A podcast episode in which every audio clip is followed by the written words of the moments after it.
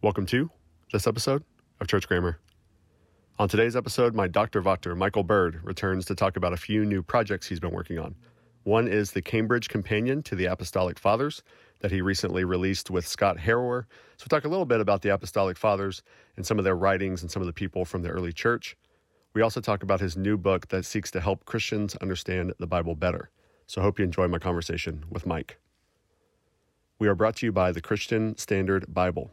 You can go to csbible.com to find out more about that English Bible translation. Check out some of the resources like the Ancient Faith Study Bible, the Spurgeon Study Bible, the Christian Standard Commentary, and a whole host of others to help the church understand and read their Bibles better. And now, my conversation with Michael Bird. But first, no big deal.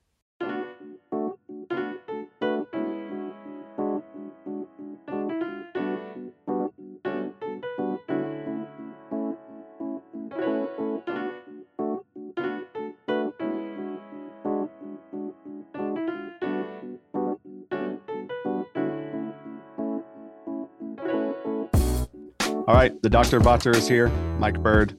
I think it's been at least a year and a half, maybe two years since you've come on Church Grammar. So um, you're a busy man. So I'm glad to have you back. Yes, yes, and uh, we've been separated by an ocean and a pandemic, but always good to talk to the uh, Dr. Son. What is the what is the um, word for secondary supervisor? Zavita Vata? I don't know. Sure. Zavita, Dr. Vata, I think. Yeah.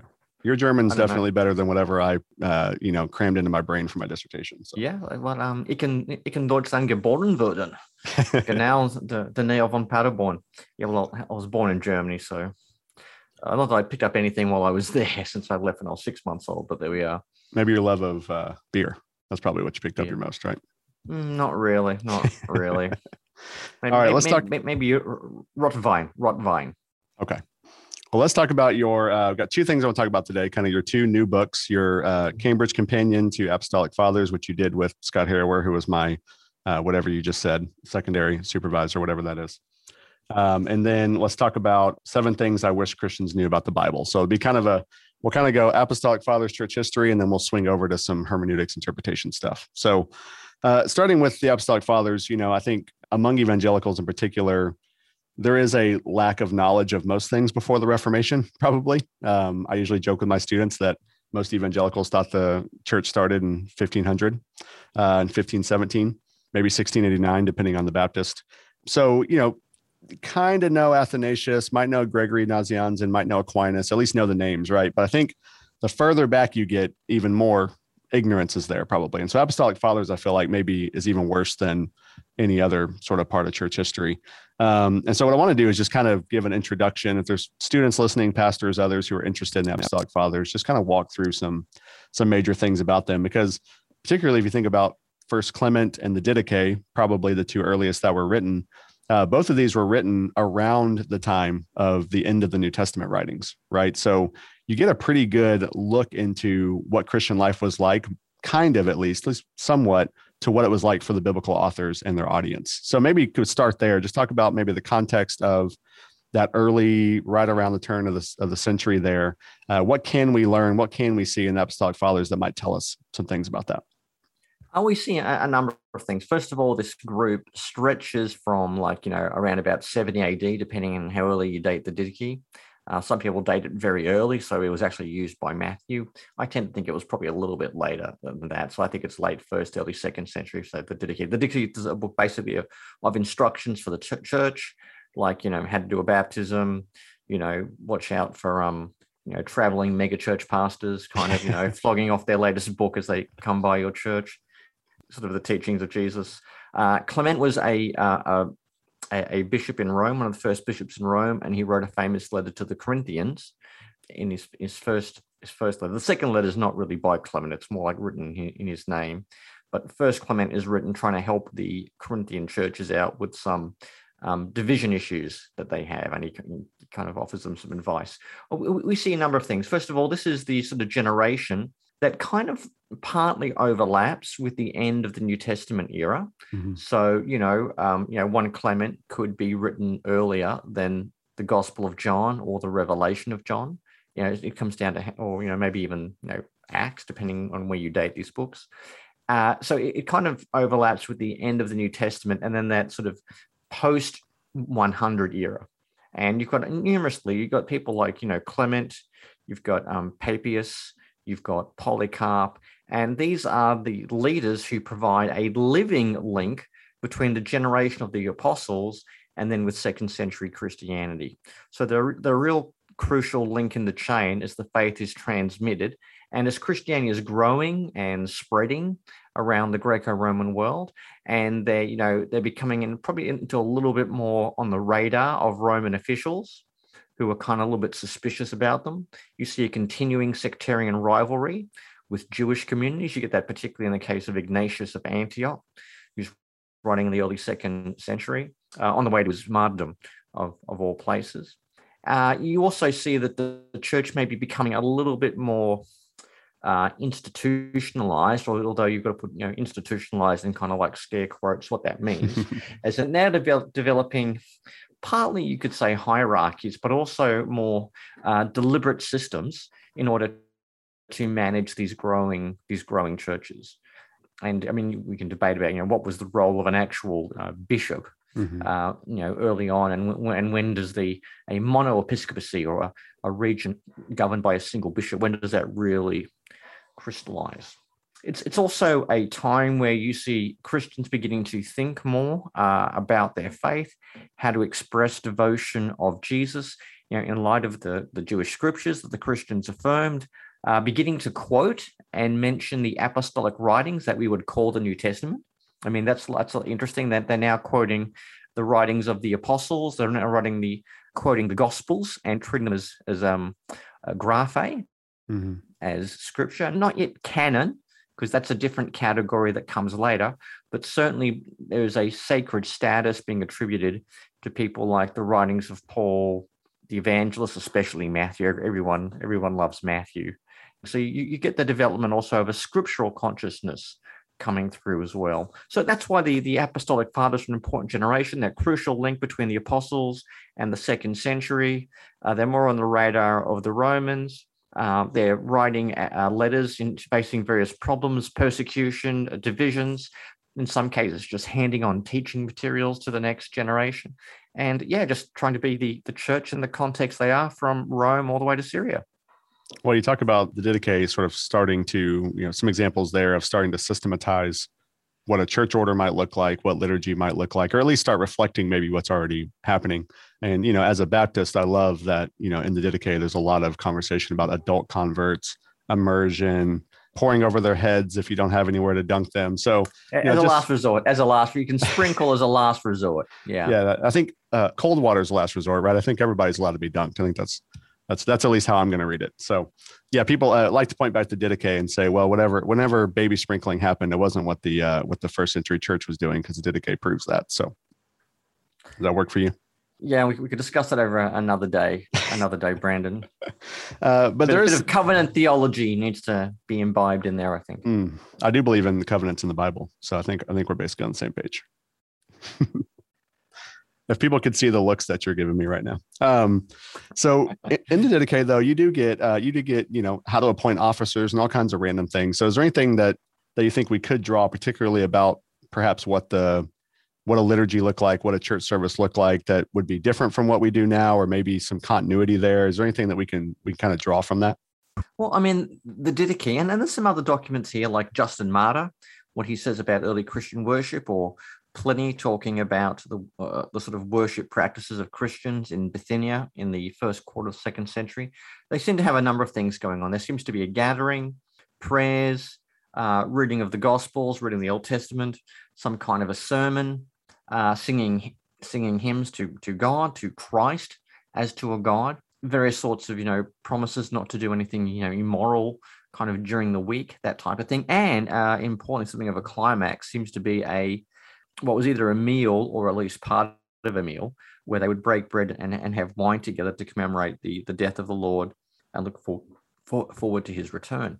So you, you get that. Now it gets a little bit diverse, you know, you know, and the sort of things they do, uh, types of prayers they pray.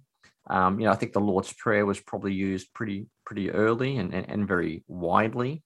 Um, and, and different liturgies develop in places like Syria, Ephesus, Rome. Uh, or, I mean, Christians also start um, um, having their own calendar. Like, you know, um, if you're going to celebrate Easter, what's the, what's the proper date for celebrating Easter? Mm-hmm. Let's get you into the Quartodeciman crisis, where there was different practices in Rome and the churches in, in Asia Minor. So I mean, and the and the Didache is a window into that because it shows us some of the things Christians were praying. I mean, in particular, the um the liturgy surrounding the Lord's Supper you get in the Didache is, is quite amazing, and they kind of you know celebrate you know people coming from the east and the west, you know all the elements coming being brought together, you know in the the one loaf, one body. So it's it's quite an elegant liturgy, and you've got prayers kind of like the the Lord's prayer in there as well. Uh, in the Didache, you've also got the Maranatha prayer, um, Our Lord Come which again would indicate uh, it's it's probably associated with a, a, Jewish community, most likely in Syria, I think in, in the late first century.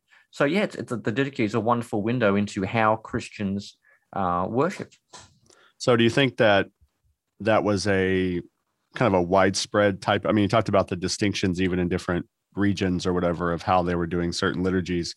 But I mean, if if we say Didache is around the 100, uh, you know, 100 AD, we'll say what is that? Does that do you think there's any continuity there that we could see to say, hey, when Paul was writing to Corinth, I mean, we know that Corinth apparently hadn't gotten their act together because uh, First Clement they're still uh, they're still divided. But um, when he's writing to Corinth, when you know John is is you know his his gospel is being circulated, whatever it is, do you think we we get a pretty good idea there? Is there any indication that there may have been some changes already, or just what are your thoughts on on that in terms of kind of what maybe even the biblical authors were setting up and doing, what the apostles were doing? Yeah, I mean, I, there was probably a, diversity from the beginning. You mm-hmm. know, depending where you were. I mean, it's uh, the the apostles were you know began a lot of time meeting in the temple, the porticos of the temple. Um, you know, talking, praying, you know, debating with other people. Then they would meet in other people's homes where they would break bread. You know, prayers for healing. You know, you know that that kind of a thing. Um, and then when you're out in some of the provinces, say like you know, um, you know, Achaia, you know, where Corinth is, you got people meeting in places like shops. Uh, maybe there's a more wealthy person who's got a slightly bigger house, and, and you could have meetings between, I don't know, 20 to 50 people coming together.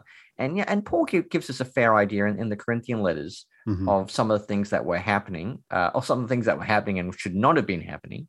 You know, uh, you know, the Lord's Supper seems to, seems to be kind of like in two levels. All the wealthy people who don't have to work kind of have a, a big feast, and then all the leftovers get left to the slaves or the artisans who actually have to work for a living. Mm-hmm. Um, he wants he wants a mixture of enthusiasm and decorum um, in worship, um, if you like. So you know, let the spirit move in, in the midst, but it's not kind of like um, uh, pneumatic anarchy that is meant to be going on. And mm-hmm. so some of the things he says re- reflect that. Um, yeah, in, in, terms of other, other churches, it's it's a little bit more difficult. You, you, that's when you've got to go into some of the church order documents like the apostolic constitutions, mm-hmm. um, the Didascalia, and all these other documents from the second and third centuries that lay out the precise order. Um, one interesting thing, I, th- I, think, I think it's from the apostolic constitutions. They, they used to stand for the reading of the gospels, uh, which as as, a, as primarily as a gospel scholar, I kind of like. Mm-hmm. So we'll we'll sit for Paul, we'll sit for Isaiah, but we stand for the Gospel of Luke. Uh, hey, there's so, there's even a man who fell asleep for Paul. You know, I was preaching, so I mean, it goes yeah, pretty, well, it goes down go. for him. Yeah. Uh, so when we talk about, uh, you know, another thing about the apostolic fathers is you do have people like Irenaeus, for example, who are coming, you know, kind of on the heels of this, looking back at Polycarp, looking back at some of these things, and they do, uh, like I was saying earlier, kind of provide a bridge between the New Testament and maybe some of the more well-known patristic fathers that we know. What do you think we can learn in terms of how the apostolic tradition continued to be carried on, right? Because this is one of Irenaeus's big arguments with the Gnostics is no, the apostles said this, we know this. You know, Tertullian says we go to the churches that they planted, you know, that kind of thing. Like, so they're already looking back at the apostles, and you do have this little bridge here where at least some of them seem to be influential on, you know, Polycarp on Irenaeus and these kind of things. So, what kind of things can we learn from that? What kind of maybe uh, authority, may, maybe isn't the right word, but what kind of usefulness can we understand even about just the tradition? You know you mentioned the canon conversation obviously is different but there is something too. these people are already quoting paul in the gospels already considering them authoritative. Irenaeus picks up on that others do. So what can we learn from some of that kind of bridge building that they're doing there? Yeah I, I think they're trying to do two things. They're trying to pass on and preserve a tradition Um, but they, I think they are conscious in varying degrees that they also have to innovate a little bit. And, you know, particularly when you're dealing with aberrant beliefs or deviant beliefs and practices, you've got to explain, well, why is that wrong? You know, why do we need to have a central, I mean, this is, Ignatius is very big on this, you know, you need a, you need a central episcopal authority to unify the church, you know, listen to the bishop, obey the bishop, don't hold a, um, uh, a Lord's Supper without the bishop or anything like that. Although, I mean, by the way, what, what Ignatius means by the bishop sounds more like senior pastor. Yeah. Um, you know, if, if you ask me. So, I mean, he's doing something, you know, in order to deal with internal conflict and external persecution, he kind of wants to make the bishop a unifying force and factor. Okay. Now, that's probably a bit more of an innovation compared to what you get in, in other parts of the New Testament. I mean, Paul seems to know of churches with elders uh, although you could argue that um, in the Jerusalem church, they seem to have an eldership, but one elder is slightly more prominent than the others. So, you know, James is you know, potentially the first bishop of Jerusalem or you know, something like that. So you, you've got to do a little bit of, you know, continuity and innovation in also in order to uh, overcome the problems internal and external that you're facing but there, there is a strong consciousness of handing on uh, traditions you know, from jesus from the apostles into the early church and recognizing that it's not the case of the latest and the greatest. It's, it's a case of fidelity to a tradition. Mm-hmm. And in particular, the tradition seems to be a basic, you know, what you would call the biblical story. What uh, Irenaeus later calls the regula fidei, you know, the, the rule, the rule of faith, which is basically the story of God creating the world, you know, uh, calling the patriarchs, the story of Israel, the coming of the Messiah, and then you know, the preaching of the gospel throughout the world through the apostles. You seem to get this kind of basic story. And they regard that story as a kind of controlling and authorizing narrative. And so if you've got a different narrative, the different Jesus, that Jesus was just a mere man who got promoted into divine honors, or you believe that the universe was created by some sort of you know weird bubble machine called the pleroma and one of them kind of created wisdom and wisdom's mother sent wisdom to earth and wisdom kind of you know um, had a baby called the demiurge and the demiurge made the world but made it all yucky and we're kind of stuck here and we need another god. I mean if, you, if you're telling a story like that people are saying no that's not how the story goes it's pretty pretty or, obvious yeah. yeah that's a different story. It's a different it's a different issue so you see the, amongst the apostolic fathers a mixture of sort of fidelity to a, to a tradition, to scripture, but also a consciousness that they are kind of innovating a bit because they're dealing with issues that were not faced by the apostles, like you know, um, you know the, the, date for Easter. You know, how how do you how do you elect a bishop uh, or, or, or, a common leader? Um, you know, how far can you participate in civil society? Um, you know, without uh, incurring the, the, the the charge of you know becoming pagan, mm-hmm. you know uh, that kind of thing. So and that's that's what the church fathers I think are, are, very useful, and that's what we have to do in every age. You know, you've got continuity to it with a tradition, but you've also got to then, you know, discern within the precincts of your own theological conscience um, how you face various ethical issues, um, socio-political factors, um, yeah, and all sorts of things. I mean, we had, had to do it during the pandemic. I mean, how do you how do you do worship you know if you if you can't meet together i mean mm-hmm. i think you know for the last two years all of us in varying degrees depending where you are i've been trying to figure out how do we do authentic christian worship and ministry and mission uh, in, in, a in a world somewhat confined to the two digital spaces mm-hmm. with sort of a very minimal um, physical interaction or physical contact so yeah that's the two things you do in every age and the apostolic fathers are some of the first people who, who are doing that yeah, and you uh, did a chapter in this um, Cambridge Companion to the Apostolic Fathers with uh, Kirsten Makaris. Did I say that right? Makaris? Kirsten Makaris. Makaris. I was going to say Makaris, and I thought it was like, am I trying to sound too fancy? Because I'm a Texan and we don't sound fancy, you know? So Makaris. Um, uh, you wrote the chapter uh, with her on uh, Diognetus, and he's an interesting character because, well, the epistle is interesting, I guess, because the authorship is a little bit shady and a lot of things about it are kind of shady. But one of the things that you bring out in there that I think is helpful is you say, really, it probably belongs more with the apologists, right? Because he's really doing sort of a more formal apology. So from from the epistle of Diognetus and sort of maybe into Justin Martyr and some of these really really early apologists, Uh, what are some things that we we learned from Diognetus about again about what the world was like then, what Christians were facing? It's a lot of conversation about how heavy or not heavy persecution was in the first century, early second. excuse me. So, what do we do with some of that? Okay, the the epistle to Diognetus is sent to someone um, who we don't know if it's a real person or it's a fictitious name uh, or, or, or, that kind of thing. We don't even know the author is. The author seems to be a Greek speaking Christian who writes at a sophisticated literary level, um, very keen on the Apostle Paul, loves the Gospel of John, uh, interweaves a lot of themes kind of critiques what you would call pagan worship in a fairly sort of standard way, uh, but then even engages in, in, what I would call a somewhat tendentious um, critique of Jewish worship, which is a little bit weird and, and, and odd, but it's part of the work. But then goes on to describe, you know, the, the coming of the word, you know, to the world, you know, what that means. Offers this sort of great um, summary of the atonement in chapter five, this, you know, great exchange, you know. So when you know, I love Diognetus because people said, well, you know, the church fathers didn't have any interest in the atonement or penal substitution or anything. Mm-hmm. I mean, that's just that's a bunch of medieval stuff. I mean, that's that's the dark ages where you get the focus on the Christ dying in in, in his death for sinners in his body. It's the medieval nonsense. You say, well, no, actually, the the stuff was a lot earlier than that, and it wasn't mm-hmm. nonsense, by the way. It was it was core to the preaching and teaching of the church. May not have been quite the same as you know um, Puritans are us. Right. They certainly had they certainly had a, a, strong emphasis on the death of Christ for uh, for sinners. So Diognetus is great in that way. The end of the book is a little bit strange because we think the final two chapters are kind of um, uh, like a couple of sermons or short homilies um, who have been tacked on at the end, probably maybe even by a different author, it's a little bit artificially. But it's a great document um, explaining, you know, the role of Christians in the world, about the meaning of Christ's death, uh, particularly big explanation of the incarnation as well.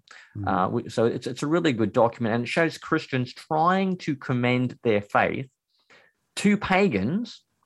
Uh, in a way that pagans may find inviting or even convincing. And, and that's what a lot of other uh, apologists were trying to do. Justin Martyr's got his two apologies. Mm-hmm. You've got Theophilus of um, Antioch, um, Ath- Athenagoras, um, Aristides. So a lot of people are kind of doing this the same sort of work. I mean, how do you make Christian faith credible, uh, believable, uh, inviting, and attractive to people who haven't read Moses but they've read Plato? You know, people who um, don't know about you know the Jewish way of worship, but they know about the worship of the emperor, or the worship of Jupiter, or Zeus, or Ammon, or mm-hmm. or Dionysus, or, or, or, whoever it is. So that, that's why I think the apologists are very interesting. They're trying to to defend and articulate the faith um, in a fairly somewhat hostile and contested context. Yeah, I love the I love Justin where he has his yeah to Trypho. He's like, hey, you're a Jewish person. Scriptures aren't yours. There are they're ours because of Christ. And he does this sort of theological argument from that side. Then he writes to the Greeks and he's like, You may have heard of Mercury or the sons of Zeus, but let me tell you about the true sun or the true Logos, this kind of thing. And so yeah. Diognetus does a little bit of that too, right? He interacts with Plato and perhaps Cicero and maybe is pulling on some uh, Platonic conventions. So is that just sort of, would you say that that is, you know, there's a lot of conversation about Platonism in the early church. Uh, would you say a lot of that, at least for these guys, maybe even for later patristic authors, is a contextual apologetic argument more than sort of imbibing pagan worldviews or whatever? Well, it's it's a bit of both. You have to say a lot of Christianity. Um, I mean, you can find a lot of Stoic themes in Paul.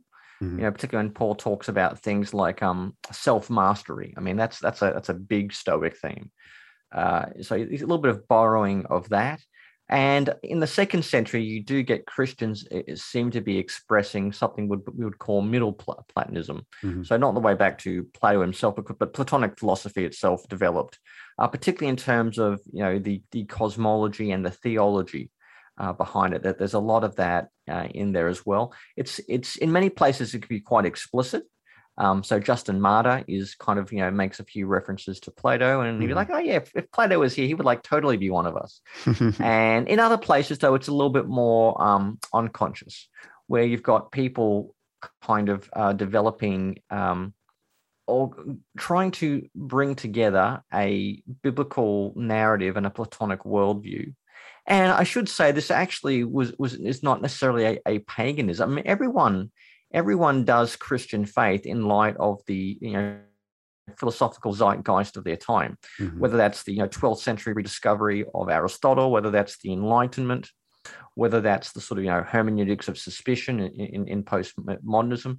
Uh, everyone, to some degree or other, is a product of their time and the uh, the apostolic fathers or the apologists uh, they're no different and no different to us not no different to people during the enlightenment they're kind of trying to practice christian faith tell the story of the scriptures but but in light of that that sort of you know big worldview that they're they're a part of and which is shared with others and they want to show the parity of their scriptures of their faith with the highest ideals of of greek philosophy Okay. And even Paul is doing that in the New Testament. He goes to the Areopagus and says, I hear you've got a shrine to the unknown God. Well, let me tell you so you can know this unknown God. Mm-hmm. You know, or you know, he can quote pagan pagan poets uh, along the way. I mean, John uses the concept of the logos uh, which is a, uh, a, sort of an intermediary principle between the, the uh, immaterial and the material realms, between you know the sort of you know invisible rationality of the cosmos and its material manifestation. He takes that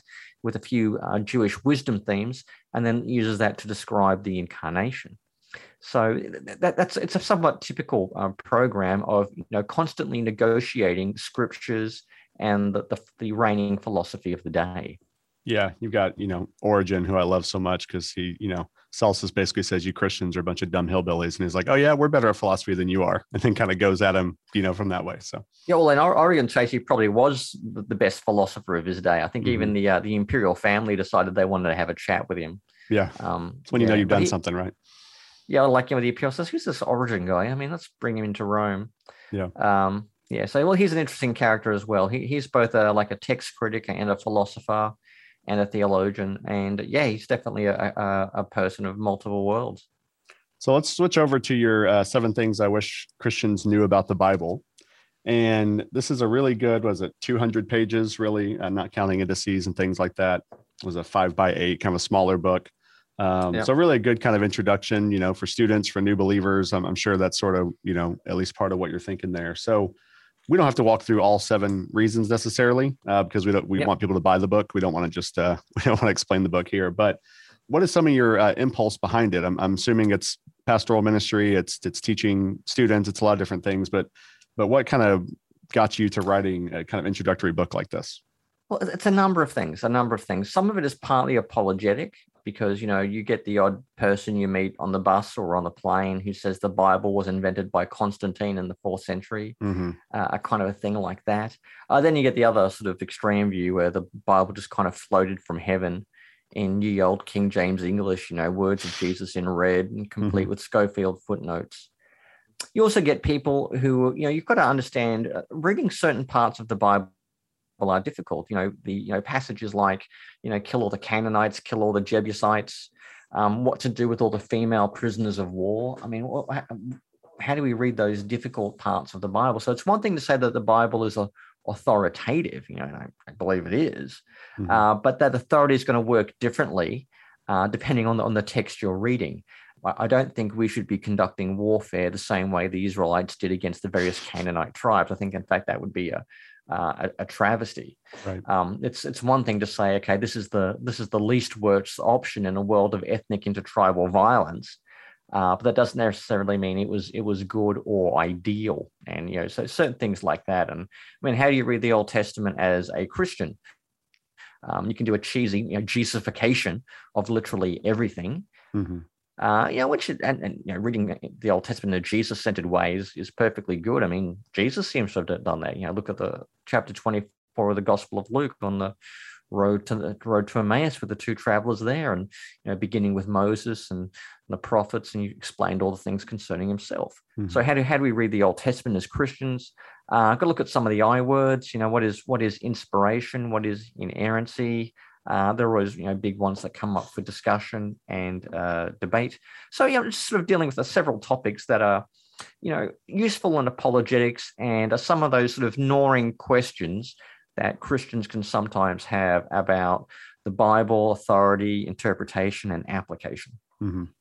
Yeah, so let's maybe touch on a couple of them. Your first chapter is the Bible didn't fall out of the sky, which you mentioned here, and you mentioned even earlier a little bit about the process of canonization and stuff like that. So, what are some of the things you're trying to get at there? What are maybe some of the the big misconceptions that you're trying to fight against, and where do you take it? Well, one of the questions I ask students is, how do you know which book should be in the Bible? I mean, because the Bible was not revealed with a table of contents. So how, how do you know which book should be in the Bible? That's because mm-hmm. we uh, go to my sort of, you know, my NIV or my ESV t- um, title page and it, table of contents and it tells me all the books in the Bible. Yeah, but, but how did you decide that? Uh, and you can go two routes there. You can sort of have the view that, well, the Roman Catholic Church they are the ones who tell you what the book is, what book should be in the Bible. They made the Bible. If they like, they can unmake the Bible. They can rewrite the Bible if they like. Mm-hmm. Uh, that's one view. Uh, not going to endear you to a lot of Protestants. Uh, but a lot of Protestant apologists seem to think that the apostles kind of went around with like a like an inspirationometer, you know, and they, they find like you know a, a manuscript of Romans and be like do do do do do do like you know positive reading for inspiration or can you run something over like the the Gospel of Thomas, and it goes like a big warning light or something like that.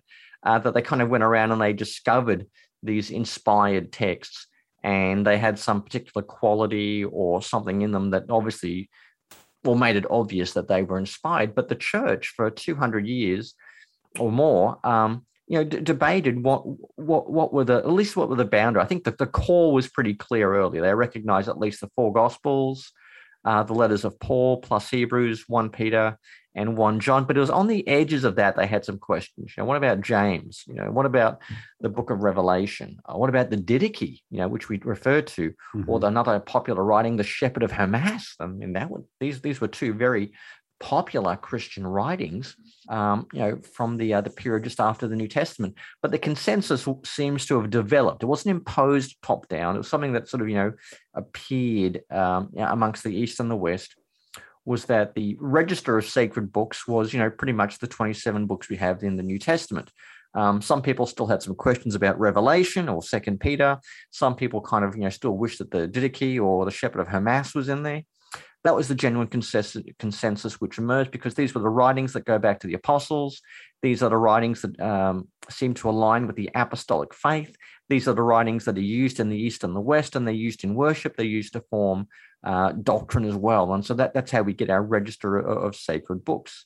Uh, now we could talk about some other sort of you know things about these books called the Apocrypha, which were you know, given. These are books that are were in the Septuagint, the Greek scriptures, uh, but not in the Hebrew Bible again, it's a little bit more complicated, but generally that's the case. Mm-hmm. And certainly from the time of Jerome, they were given a kind of secondary status, uh, not quite on the same level as the Old and New Testament, but still regarded as useful and important for knowing about the world of the Bible and with their own valuable ethical instructions. And then amongst the reformers, um, whether you're Anglican or, or uh, Presbyterian, then they have a few different ideas about the relevance and value of the uh, of the Apocrypha. And what are some maybe three big ideas? So you've got, I mean, so I can just, I'll just read the chapters out so people can kind of hear where you're going. And again, we don't have to hit all of them, but the Bible didn't fall out of the sky. The Bible is divinely given and humanly composed. Scripture is normative, not negotiable. The Bible is for our time, but not about our time. We should take the Bible seriously, but not always literally, which that's that's the one you're hitting a lot of evangelicals in the in the gut with. Uh, yep. The purpose of Scripture is knowledge, faith, love, and hope and seven, Christ is the center of the Christian Bible. So if you could give a pastor, a student, a person who has wanted to do research in Bible and theology, because this is one of those books where it'd be easy for uh, a pastor who's been preaching for 40 years to say, I already know this stuff. But what would be maybe a couple things you would say, hey, these are things that I, I see missed a lot. I see people overlook a lot that I really want to get across in this book for Christians to help them understand the Bible better? I think one thing is reading the Bible in light historical context uh, is very important. A statement like, you know, give me liberty or give me death, you know, I mean, that has a context. You know, it's not Liberty is not an insurance company, okay? uh, Liberty Mutual or something like that, or, or, a university in Virginia. So words have a meaning in a context. Um, Pharisees are not just paragons of religious hypocrisy; they are a particular sort of faction within Judaism with some stated goals, um, some stated um, characters, distinctive characteristics about interpretation and what they're trying to achieve. You can't just say that, like, oh, well, anyone who's religiously hypocritical, that's the sum and extent of Pharisaism. It's, mm-hmm. it's well, yeah, they were a bit, uh, they could be hypocritical as the Jesus presents them, but they were more than that. Okay, so you've got to understand a little bit about historical context. Or I mean, things like you know when um, like I mentioned before, the Lord's Supper. You know, uh, you know, you should never partake of the Lord's Supper in, in an unworthy manner. You know, you know what, what does that mean? Well, in in context, it, it, it's basically where the the richer members of the congregation are leaving nothing for the poorer members. Uh, and yeah, I've heard ridiculous numbers of uh, of pre communion sermons just kind of twist that so it's got nothing to do with the context you know like if you've got some unconfessed sin in your heart against auntie betty or something then maybe you should not have communion it's got nothing to do with what paul's talking about so historical context um, really really matters the, the other thing i would i would want to say is that the biggest debate today if you ask me uh, is not over, you know, which type of inerrancy do you believe? Do you believe in a hard inerrancy, a soft inerrancy? Are you anti-inerrancy? Those debates were, I think, more of a, a modernist phenomena about how you negotiate the truthfulness of the Bible. The biggest debate today is is the Bible in any sense normative? Should the Bible in any way be followed? And I, go through the book, and basically, you get some appeal of a more progressive bent say, okay, look, the Bible is good, but you have to take out all of the patriarchal, heteronormative stuff. And then you kind of get some nice little progressive bits. And that's the bits that you can keep. Okay. So, in other words, people's own political uh, intuitions or dispositions are driving which parts of the Bible they think are true. I mean, that, that happens on the conservative side as well. You know, mm-hmm. uh, I'm only going to affirm the Bible for the bits that agree with my socio political projects, which is very dangerous because you end up with a kind of pick and choose uh, approach to the Bible, or you're just, you know, um, becoming, you know, what you might call a buffet Baptist and just picking the bits of the Bible that line up with the sort of the political establishment that you like. I think that today, that is the biggest issue. Not, you know, do you believe in a hard or soft inerrancy or anything like that? And then finally, I mean, you've got to deal with like, yeah, what is the purpose? What is the purpose of Scripture? Um, it's not just a rule book. It's not just it's not mythology. It's not just interesting stories. I think it's trying to do certain things. It's trying to bring us to faith in God, to knowledge of God. And, and I remember reading um, Romans 15, where Paul says, just in passing, uh, one of the purposes of Scripture was so that we would have hope. So the, the Bible is trying to, to give us hope, uh, confidence uh, in God's faithfulness to us in Christ. And I, I think some of those things we've got to remember about the purposes of Scripture. Okay, one final thing that I, I, thought was a really interesting appendix. I'm trying to figure out if that was you thought it was a chapter and then your publisher said no and it turned into an appendix, which is how a lot of appendices uh, come up. But you have the, the top five Old Testament texts in the New Testament. So maybe give just a little bit of a hint of that because I think that's a that is a, a big interpretive question in and of itself in some sense that I think you're you're raising there. Yeah, for me, there is nothing more terrifying than asking um, college students or seminary students, "How do you preach Jesus from the Old Testament?" Mm-hmm and they go, well, you know, Psalm 23, maybe Isaiah 53. After that, I got nothing. I got nothing mm-hmm. after that. And I tell them, man, read the Psalms. I mean, if you look at the apostles, when they preach Jesus, they're preaching Jesus mostly from the Psalms. It's Psalm 110. The Lord said to my Lord, sit in my right hand until I make your enemies your footstool. Or it's Psalm 2, uh, 2 7, you are my son, today I have begotten thee. Or it's from Psalm 118, um, you know, the, the, the, stone the builders rejected has become the chief cornerstone. The Lord has done this, and it's marvelous in our eyes. I mean, this is how they preach Jesus. Mm-hmm. And you, we can talk about some other things as well, like um, Leviticus 1980, 18, you know, um, you know, uh, love, love, your neighbor as yourself. That's, that's, that's very common. Uh, there's also a lot of references or allusions to Daniel 7, you know, the Son of Man comes before the Ancient of Days. Mm-hmm. So if, if you're going to have a scripturally soaked imagination, and have apostolic hermeneutics, like interpreting the New and the Old Testament, like an apostle, it helps if you can just lodge in your mind the main, you know, four or five texts that the apostles would always go to because they that summed up their preaching of Jesus and their vision of the Christian life. So yeah, that was a little bit of um something created artificially and synthetically at the end. It was kind of like, but I really want this in. But the editor says, but it doesn't go anywhere where you want to put it. But I really want to put it in, but it doesn't fit anywhere. And then we kind of struck a compromise um, uh, and stuck it, made an appendix because I, I mean, I think it's useful. I think it's useful knowing about what were the Old Testament passages that the apostles used to uh, to preach and explain Jesus. We have it right after the seventh chapter. Christ is the center of the Christian Bible. So really, what you did was just extended that chapter by ten pages. You just keep going through it and just add it right on there. Yep, exactly. All right, Mike. Well, thanks so much for hopping on. Hopefully, this was helpful for others just to give them some introduction to some of these kind of things. So appreciate it.